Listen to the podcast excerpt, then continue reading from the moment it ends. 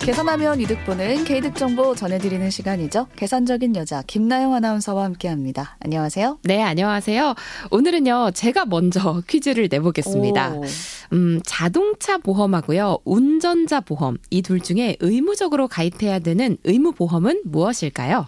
둘이 세트 아닌가요? 그냥 저는 같이 드는 의무 보험이라고 생각했는데 아 이렇게 알고 계시는 분들도 많고요. 네. 두 개가 어 이거 똑같은데 이름만 다른 거 오. 아니에요?라고 하시는 분들도 계실 겁니다. 그쵸? 음, 두 보험 모두 운전하는 사람들이 가입 대상인 건 맞는데요. 둘 다 꼭 가입해야 되는 그런 의무 보험은 아닙니다. 어. 어, 우선 두 개 차이점을 좀 말씀드리자면 자동차 보험은요. 차량 소유자라면 의무적으로 가입해야 되는 의무 보험이 맞고요. 음. 반대로 운전자 보험은 어, 본인이 가입할지 말지 선택하면 되는 그런 임의 보험입니다. 아, 둘이 다르네요. 네. 그런데 이걸 헷갈리셔서 운전자 보험도 이거 무조건 가입해야 되는 줄 알고 가입하시는 분들 생각보다 많으시더라고요. 그렇죠. 우리가 보통 꼭 들어야 된다라고 생각하는 보험은 자동차 보험인 거고, 그럼 운전 운전자 보험은 뭘까요? 운전자 보험은요, 이제 자동차 사고가 만약에 났어요. 그러면 우선 우리 병원비 들잖아요. 음. 네, 그 병원비를 보상해 주는 보험입니다. 그리고 만약에 내가 뭐 신호 위반을 했다던가 아니면 어린이 보호 구역에서 안전 운전을 위반했다면 요게 형사 책임을 져야 되거든요. 네. 자, 이럴 경우에 비용도 보상해 주는 게 바로 운전자 보험입니다. 음, 그러니까 운전자 보험은 꼭 들어야 하는 건 아닌데 그래도 들어두면 좋긴 하겠어요. 이런저런 보상이 다 된다고 하니까. 음, 그렇죠. 뭐 내가 필요한 보장만 받을 수 있다면 드는 게 맞을 겁니다. 그런데요, 이 운전자 보험이 이게 상당히 복잡해요. 오. 어느 정도냐면 저도 깜짝 놀랐는데 이 특별 약관이라고 보험에서 이제 특약이라고 하죠. 음. 이게 통상 100개 이상입니다. 아, 100개가 있어요. 100개가 넘어요. 그러니까 이 보험 상품 자체가 뭔가 심플한 게 아니라 이것저것 뭐 곁가지가 많이 붙어 있다는 거예요. 그러다 보니까 아 이게 정말 나한테 필요한 건지 아닌지 요걸 속가내는 것도 쉽지 않다는 거죠. 음.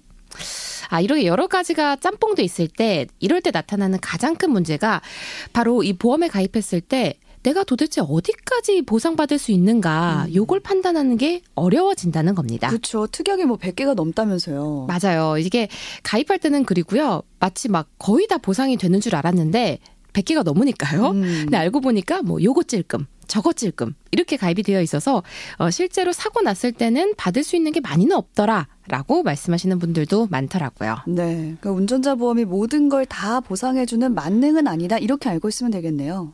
정답입니다. 자동차 보험 들고 여기다가 운전자 보험까지 드시는 분들은요, 아마 이런 마음이실 거예요. 어, 자동차 보험은 아주 기본적이고 기초적인 것만 보장을 해주니까 음. 여기에다가 뭔가 플러스 알파로 운전자 보험까지 들면 뭔가 좀 더 내실 있게 보장이 되겠지? 음. 어, 물론 플러스 알파로 보장이 되는 건 맞는데 이게 만능은 아니라는 거 다시 한번 꼭 기억하셔야 되고요. 어, 왜 만능이 아니냐? 음, 실제로 어떤 것들이 운전자 보험에서 보상이 안 되는지 알려드리면 설명이 될 음, 것 같아요. 네. 어, 무면허나 음주 혹은 약물 상태에서 운전을 하다가 사고가 난 경우, 그리고 사고 후 도주, 그러니까 우리 좀 뺑손이라고 하죠. 음. 자, 이럴 때 발생한 사고, 이런 것들은 보상이 되지 않습니다. 네, 보장이 안 되는 경우들도 분명히 있는 거고, 뭐 물론 음주 무면허 같은 행동하면 안 되겠지만, 그럼 운전자 보험 가입할 때 어떻게 하면 좋을까요? 어, 교과서 같은 말이지만요. 보험 약관이나 상품 설명서 같은 걸 좀 꼼꼼하게 따져 보시면서 음. 특약의 명칭이나 혹은 보장 범위 등을 잘 확인하셔야 됩니다.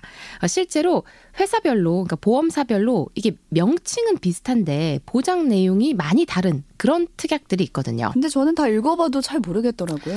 맞습니다. 저도 사실 뭐 소비자의 한 사람으로서 말씀을 음. 드리자면 특약이 100개나 되는 운전자 보험을 어, 우리 개개인이 그 작은 글씨로 써 있는 보험 약관이나 아니면 상품 설명서를 다 읽어보고 뭐 알아서 판단해서 따져보고 가입하라는 거 음. 이거 좀 무책임한 말이 아닌가 싶습니다. 그쵸. 네, 애초부터 그냥 찰떡같이 알아들을 수 있게끔 군더더기 빼고 심플하게 만들어 줘야 하지 않을까 싶습니다. 네, 오늘의 개이득 정보는 운전자 정보 가입 유의 사항이었습니다. 계산적인 여자 김나영 아나운서와 함께했습니다. 고맙습니다. 네, 고맙습니다.